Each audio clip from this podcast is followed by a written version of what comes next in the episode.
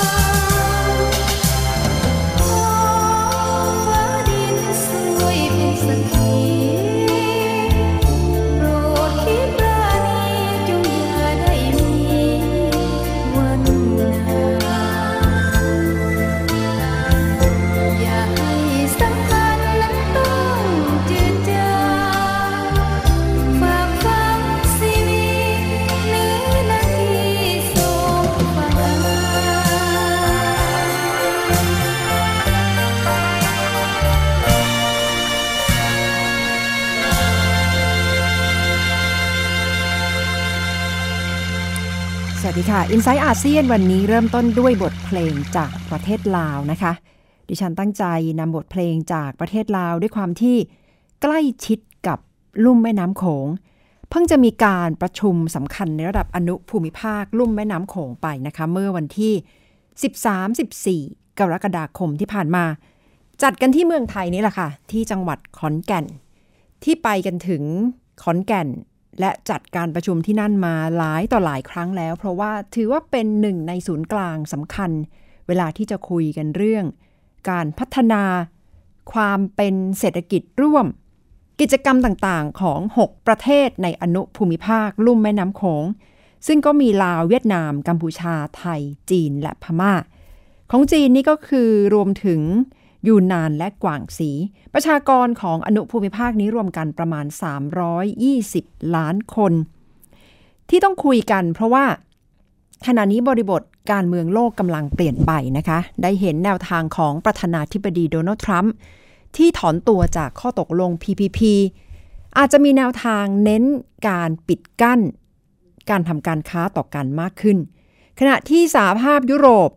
ก็กำลังเข้าสู่กระบวนการที่สหราชอาณาจักร ถอนตัวจากความเป็นสหภาพยุโรป ในขณะที่จีนก็มีโครงการ One Belt One Road หนึ่งแถบหนึ่งเส้นทางหรือเข้าใจง่าย ๆ ก็คือเส้นทางสายไหม ในยุคปัจจุบันที่จีนพยายามรื้อฟื้นเพื่อที่จะให้เห็นความสำคัญของจีนมากขึ้น ในเชิงการค้าในเวทีโลกค่ะ เกิดคำถามว่าเอาแล้วจะร่วมมือกันอย่างไร เมื่อ การเมืองในระดับโลกกำลังเปลี่ยนแปลงไปมาก ทางไทย PBS ก็ได้ส่งคุณ ปารณีจันทรกุลไปร่วมสังเกตการการประชุมครั้งนี้ค่ะ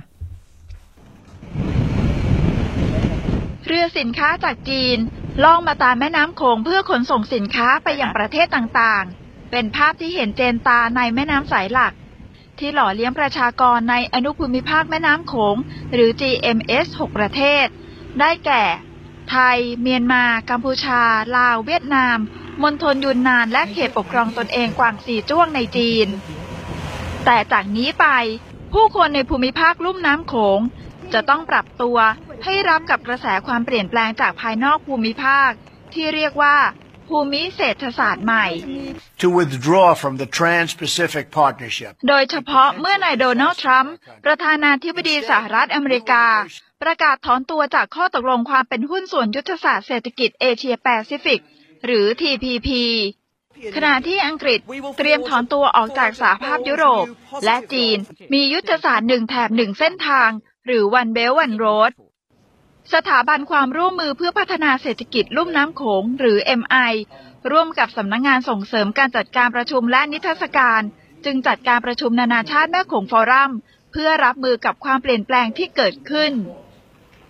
ปีนี้เป็นอีกปีหนึ่งแล้วนะคะ ที่ขอนแก่นเป็นเจ้าภาพจัดการประชุมแม่ของฟอรัม ซึ่งมีผู้แทนจาก 6 ประเทศร่วมหารือ ถึงทิศทางเศรษฐกิจในอนาคตของภูมิภาคนี้ ซึ่งมีประชากรมากถึง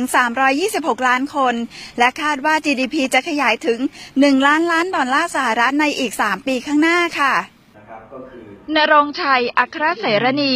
อดีตรัฐมนตรีว่าการกระทรวงพลังงาน และกระทรวงพาณิชย์ ระบุว่าเมื่อสหรัฐ ซึ่งเป็นเขตเศรษฐกิจที่ใหญ่มาก ถอนตัวออกจาก TPP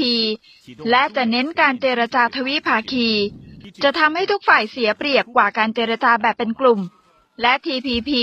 มีคุณภาพของพาณิชยกรรมที่ดีกว่าความตกลงพันธมิตรทางการค้าระดับภูมิภาค หรืออาเซบ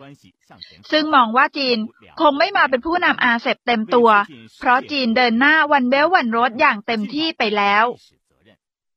คืออเมริกาถอยเร็วกว่าที่คิด จีนขยายตัวเร็วกว่าที่คาด เพราะฉะนั้นโจทย์ที่สำคัญที่สุดนะวันนี้เวลานี้ก็คือการที่จะประสานงานทางด้านเศรษฐกิจกับจีนอย่างไรที่ดีที่สุด โดยอาศัยเรื่องวันเบลวันโรดเนี่ยนะครับเป็นเครื่องมือที่สำคัญ แล้วถ้าเรื่องวันเบลวันโรดนี่สามารถที่จะเปิดไปสู่ตะวันตกของเอเชียได้ใต้เอเชียใต้เอเชียตะวันตกได้อย่างเต็มที่เนี่ยอันนี้ก็จะทำให้ทวีปเอเชียเนี่ยนะครับกลับมารุ่งเรืองยิ่งใหญ่ ผมว่าอาจจะ มากกว่าทวีปอื่นด้วยซ้ำสวงบิน อาจารย์คณะการจัดการและเศรษฐศาสตร์ มหาวิทยาลัยวิทยาศาสตร์และเทคโนโลยีคุณหมิงประเทศจีน ชี้ว่ากลยุทธ์หนึ่งแถมหนึ่งเส้นทาง ซึ่งริเริ่มโดยประธานาธิบดีสีจิ้นผิงของจีน จะช่วยให้เกิดประโยชน์กับนานาประเทศ For One Belt One Road, there is uh, three keywords which has promoted by the President Xi Jinping. Number one is inclusiveness. Number two is sharing. Number three is openness. That is um, for the future One Belt One Road strategy. It will be important to reach the target of inclusive development, benefit sharing, and opening to the world. วัชรัตน์ลีลาวัฒน์ผู้อำนวยการบริหาร MI ระบุถึงการลดความเสี่ยงจากภูมิเศรษฐกิจโลก ว่าต้องร่วมมือกันและมีความเชื่อมโยงกันให้มากขึ้น รวมทั้งนำเทคโนโลยีมาใช้เพื่อให้การผลิตมีประสิทธิภาพ และมีความสามารถในการแข่งขัน จึงจะช่วยให้ประเทศแถบลุ่มแม่น้ำโขงฝ่าฟันกระแสแห่งความเปลี่ยนแปลงไปให้ได้ ปารณีจันทรกุล รายงานบางช่วงจากที่อาจารย์นรงชัยอัครเสนีให้สัมภาษณ์ไปน่าสนใจอย่างมากนะคะ คุณผู้ฟังคะ ที่อาจารย์บอกว่า ถ้าฟื้นให้ดีอนุภูมิภาคลุ่มแม่น้ำโขง อาจจะนำความเจริญรุ่งเรืองมาสู่เอเชียทำให้ดิฉันอดนึกถึงบูรพาพิวัตร Easternization อย่างที่ท่านอาจารย์อเนกเหล่าธรรมทัศน์เคยเขียนเป็นหนังสือเล่มโตไว้ไม่ได้นะคะ ที่สุดแล้วก็คือการกลับมายังรากเหง้าของประวัติศาสตร์ที่ได้ ดูทั้งจีน อินเดีย พม่า สิงคโปร์ว่าไทยจะได้เรียนรู้อะไรนะคะ อาจารย์อเนกเคยเล่าให้ฟังนะคะว่าคนไทยอาจจะไม่ค่อยมั่นอกมั่นใจในตัวเอง มักจะคิดว่า เอ้ย เป็นคนไทยก็คงทำไม่ได้หรอก แต่ที่จริงถ้าปรับมุมคิดแล้วเกิดความมุ่งมั่นว่า จะต้องทำให้ได้ไม่ว่าจะยากลำบากขนาดไหน ก็อาจจะเป็นจุดเปลี่ยนนะคะ ที่จะสารต่อให้เกิดโครงการใหญ่ ๆ ไม่ว่าจะเรื่องเศรษฐกิจ เรื่องของการบุกเบิก SME การขยายตลาดไปยังต่างประเทศ ซึ่งล้วนแล้วแต่เกี่ยวข้องกับอาเซียน และในยุคนี้กำลังถูกพูดถึงกันอย่างมากนะคะว่า เมื่ออาเซียนกำลังจะมีอายุครบ 50 ปีเต็ม การรวมกันเป็นประชาคมเศรษฐกิจ ประชาสังคม ประชาคมอาเซียน ไทยเดินหน้าไปมากน้อยขนาดไหน และทำแผนการให้เป็นจริงเป็นจังได้ มากน้อยขนาดไหน เป็นโจทย์สำหรับประชาคมอาเซียนนะคะที่นักธุรกิจไทย จริง ๆ ที่ผ่านมาตื่นตัวอย่างมาก อย่างในเมียนมาดิฉันได้เดินทางไปและได้คุยกับนักธุรกิจสิงคโปร์ได้คุยกับเอกอัครราชทูตไทยประจำเมียนมา มีข้อคิดหลาย ๆ เรื่องที่น่าสนใจนะคะ เกี่ยวกับการเข้าไปลงทุน การรู้เขา รู้เรา การทำธุรกิจในเมียนมาอย่างเข้าอกเข้าใจ คืออย่าไปประมาทและมองว่าเป็นตลาดที่มีหนทางเติบโตเป็นเสมือน สาวแรกรุ่น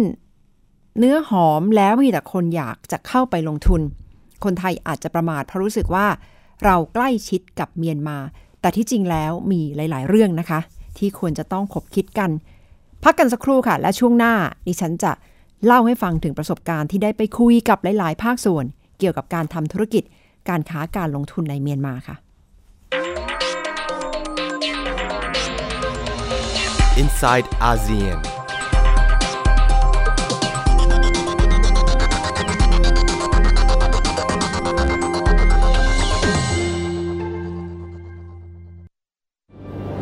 มันคือภัยเงียบอันน่าสะพรึง ซึ่งคนไทยทุกคนควรรับรู้ ทุกวันนี้กรุงเทพมหานครต้องใช้กำลังคนมากมายในการเก็บขยะมากถึง 8,500 ตันต่อวัน เป็นถุงพลาสติกถึงร้อยละ21 หรือ 1,800 ตันต่อวัน กลายเป็นกองขยะถุงพลาสติกประมาณ 73,036 ล้านใบต่อปี ลองคิดดูว่า ถุงพลาสติกหนึ่งใบ ต้องใช้เวลาย่อยสลาย 450 ปี ที่เหลือจะใช้เวลาอีกนานเท่าใด และเมื่อเผาถุงพลาสติกจะเกิดเป็นมลภาวะทางอากาศมากมาย ทำให้โลกร้อน และยังทำให้เกิดสารไดออกซิน ซึ่งเป็นสารก่อมะเร็ง รู้อย่างนี้แล้ว คงต้องตัดสินใจเอาเองว่าถุงพลาสติกยังจำเป็นสำหรับคุณอีกหรือไม่ ลด เลิก เพื่อช่วยโลก ไทย PBS ชวนคนไทยลดใช้ถุงพลาสติก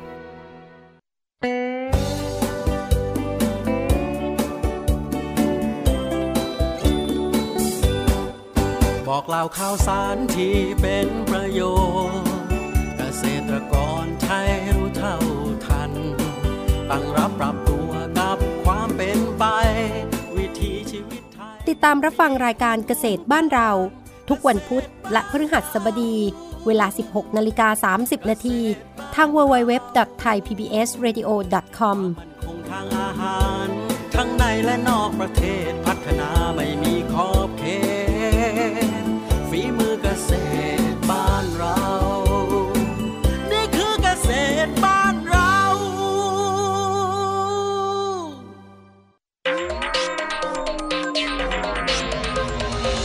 inside ASEAN.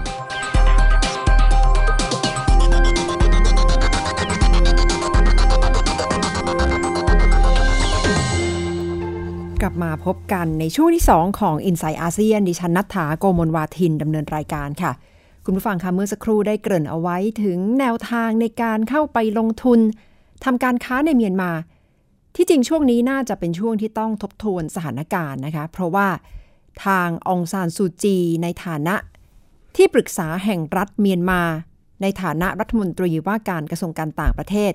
และที่จริงก็คือผู้นำสูงสุดของเมียนมา ได้นำพัก NLD เข้ามาบริหารประเทศประมาณ 1 ปีแล้วนะคะเเรียกได้ว่าเมียนมาได้เข้าสู่ความเป็นรัฐบาลพลเรือนมาแล้วไม่ต่ำกว่า 1 ปี ขณะที่ย้อนกลับไป 50 ปีที่ผ่านมาเป็นประเทศที่อยู่ภายใต้การปกครองของรัฐบาลทหาร เป็นความคาดหวังของประชาชนค่ะ ว่าองซานซูจีเข้ามาแล้ว สถานการณ์น่าจะดีขึ้น แต่หนึ่งปีผ่านไปไปตรวจการบ้านปรากฏว่า คนผิดหวังกันไม่น้อยนะคะ ทั้งในแง่ของการทำงาน การเดินหน้านโยบาย การค้าการลงทุนต่างๆ ซึ่งอาจจะมีคำถามว่าแล้วรัฐบาลจะอยู่รอดหรือไม่หนึ่งปีผ่านไปมีอะไรดีขึ้นบ้าง ถ้ามองในแง่ของการก่อสร้าง การเปิดโอกาสเข้าไปลงทุน น่าจะดีขึ้นในระดับหนึ่งนะคะ ดิฉันเพิ่งจะไปเมียนมาเมื่อเดือนที่แล้วค่ะ ได้เห็นบ้านเมืองที่มีห้างสรรพสินค้ามากขึ้น สนามบินก็ดูทันสมัย สะอาดสะอ้าน และมีสิ่งอำนวยความสะดวกมากขึ้น แต่ที่มาพร้อม ๆ กันก็คือรถติดหนักมากจริง ๆ ค่ะ ที่ย่างกุ้ง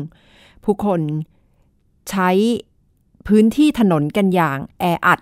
ถนนเท่าเดิมค่ะ แต่ว่าจำนวนรถรามากขึ้น คนมีฐานะดี รู้สึกว่าชีวิตมีอิสระและมีเสรีภาพมากขึ้นนะคะสำหรับที่ย่างกุ้ง เลยกลายเป็นโจทย์สำคัญค่ะ ว่าแล้ว จากนี้ไปจะเดินหน้าพัฒนาประเทศได้อย่างไร เพราะว่าอีกด้านหนึ่งก็ยังมีความขัดแย้งในเชิงกลุ่มชาติพันธุ์ ยังสูงมากนะคะ และไม่สามารถนำไปสู่การเจรจา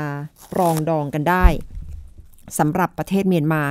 ที่ยังติดอยู่หลายเรื่อง หนึ่งในนั้นก็คือเรื่องของสิทธิมนุษยชน ความเป็นชาติพันธุ์ โรฮิงญาซึ่งรัฐบาลเมียนมาไม่ได้ยอมรับสิทธิความเป็นพลเมือง แต่ในแง่ของกฎหมายการปรับให้การลงทุนง่ายขึ้น ตรงนี้ส่งผลในเชิงทัศนคตินะคะ ประชาชนก็รู้สึกว่า น่าเข้าไปลงทุนมากขึ้น โดยเฉพาะนักธุรกิจจากต่างประเทศ ที่เห็นว่ามีลู่ทาง การเก็บภาษีเป็นระบบมากยิ่งขึ้น และช่วยทำให้ส่งเสริมการลงทุนในประเทศเมียนมาค่ะ แต่สำหรับองซานซูจีแล้วก็คงจะกำลังเผชิญโจทย์ยาก ทีเดียวนะคะ ว่าจะผ่านช่วงเวลาที่ถูกจับตามอง เรื่องสิทธิมนุษยชน และเศรษฐกิจที่ไม่ค่อยเติบโตได้อย่างไร ซึ่งถือว่าเป็นโจทย์ใหญ่มาก เพราะว่าได้รับเลือกตั้งเข้ามาด้วย คะแนนที่ถล่มทลาย พร้อมๆกับความความคาดหวังที่สูงอย่างมากค่ะสำหรับประเทศเมียนมา อีกเรื่องหนึ่งที่คนตั้งคำถามก็คือแล้วเมียนมาเป็นประชาธิปไตย ดีขึ้นจริงหรือไม่ ซึ่งทางประเทศเมียนมาเอง ถ้าไปถามหลาย ๆ คนก็อาจจะไม่ค่อยแน่ใจนะคะ และเรื่องของคนโรฮิงญาก็มีคนออกมาประท้วง องซานซูจีหนักทีเดียว โดยเฉพาะสถานการณ์ที่รัฐยะไข่ ที่เห็นคนโรฮิงญาถูกกระทำและมีรายงานว่าอาจจะเข้าข่ายสถานการณ์ฆ่าล้างเผ่าพันธุ์ขณะเดียวกันค่ะ ช่วงสัปดาห์นี้ก็เป็นการรำลึกถึงท่านในพลองซาน บิดาขององซานซูจีนะคะ ซึ่งถูกลอบสังหาร และถือว่าเป็นสัญลักษณ์ของอิสรภาพของประเทศ ก็คือครบรอบไปในวันที่ 19 กรกฎาคมค่ะ ปีนี้ครบรอบ 70 ปีที่ท่านในพลองซาน ถูกลอบสังหาร ซึ่งถือว่าเป็นวันปลดปล่อยประเทศเมียนมา สู่ความเป็นอิสรภาพ เป็นวันที่คนเมียนมาเองก็คงจะต้องจดจำนะคะ 19 กรกฎาคมเมื่อ 70 ปีที่แล้ว พอเกิดวันประวัติศาสตร์แบบนี้ก็อดไม่ได้ค่ะ ที่นักวิเคราะห์จะตั้งคำถามว่า ขณะนี้คนก็เลยหันมามองที่การทำงานและความเป็นลูกสาวของท่านในพลองซานว่าทำงานได้อย่างน่าประทับใจ ทัดเทียมกับผู้เป็นพ่อหรือไม่ แต่ในส่วนของการรำลึกก็เดินหน้าไปนะคะ เพราะว่าได้มีอนุสาวรีย์บรอนซ์สูง 13 ฟุต เพื่อที่จะรำลึกถึงท่านในพลองซานเปิดตัวที่เมืองมันดาเลไปเมื่อเดือนมิถุนายนที่ผ่านมาค่ะสำหรับท่านในพลองซานนี้เป็นที่รักของประชาชนมากนะคะ ช่วงที่ดิฉันเดินทางไปทำข่าวและหลายคนบอกว่าเลือกองซานซูจี เพราะว่าต้องการที่จะ ให้โอกาสลูกสาวของท่านในพล เพราะว่าชื่นชอบผลงานของท่านไว้มากนะคะทำให้ไม่ต้องลังเลเลยสำหรับการลงคะแนนเสียงเลือกตั้ง แล้วจะเลือกพรรค NLD ซึ่งก็ยืนหยัดต่อสู้กับรัฐบาลทหารมาตลอดค่ะ จะว่าไปขณะนี้ก็ได้เห็นความเคลื่อนไหวต่างๆ ที่น่าจะเอื้อต่อการพัฒนาเศรษฐกิจ เอื้อต่อภาคธุรกิจมากยิ่งขึ้น แต่ประชาธิปไตยในประเทศก็ยังพูดไม่ได้นะคะว่า เต็มร้อยเปอร์เซ็นต์ ยังมีความขัดแย้งระหว่างพรรค NLD ขององซานซูจี และกองทัพและเหตุตึงเครียดในรัฐยะไข่ค่ะ ซึ่งได้เห็นความขัดแย้งระหว่างกลุ่มคนโรฮิงญา คนในพื้นที่และการเข้าไปจัดการของกองทัพ ซึ่งล้วนแล้วแต่เป็นโจทย์ยากที่ท้าทายองซานซูจี ในฐานะผู้นำประเทศค่ะ วันนี้เราจะลากันไปด้วยบทเพลงจากประเทศเมียนมา ทั้งหมดคือ i n s i ซต์อาเซียนสำหรับวันนี้ ดิฉันนัฐาโกมลวาทิน สวัสดีค่ะ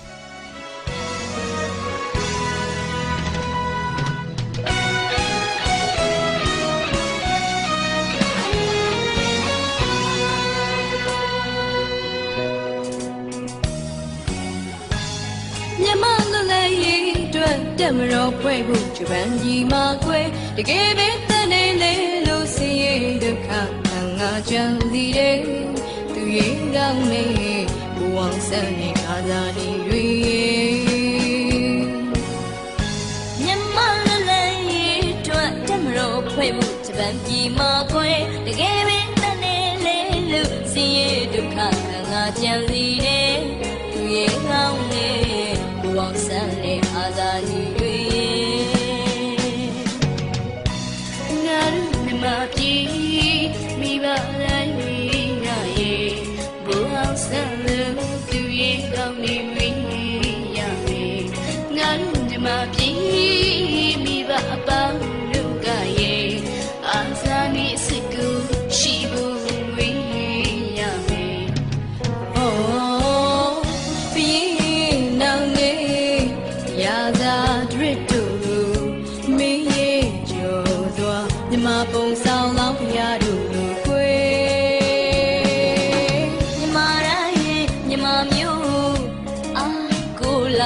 ရဲ့မကြောက်တဲ့အယုံနဲ့မြမရီအောင်ဘတ်စစ်ကြရှာလေးတဲ့ရာဇ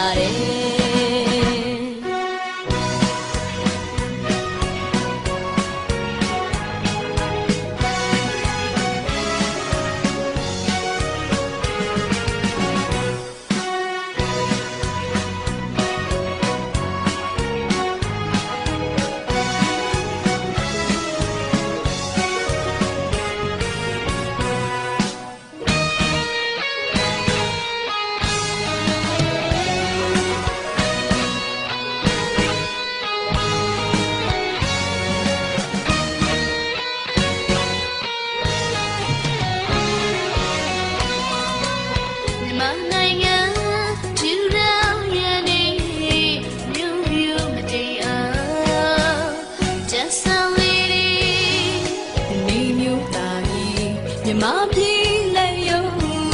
မြန်မာတိုင်းနိုင်ငံလုံး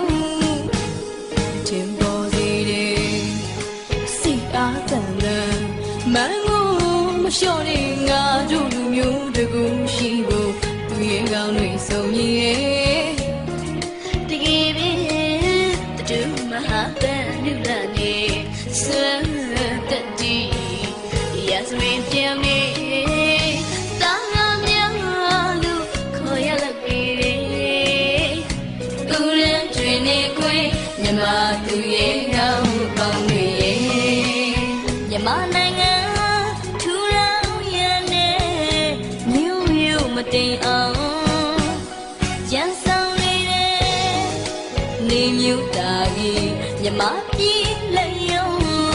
မြမတနိုင်ငံလုံးချင်ပေါ်စီတယ်စိတ်အားတန်နာမန်ကုန်မလျှော့တဲ့ငါတို့လူမျိုးတကူရှိဘူးသူရဲ့ကောင်းမေဆုံးမြည်တယ်တကယ်ပဲတတို့မဟာကံလူလာနေစွမ်းတက်တည်ရာဇဝင်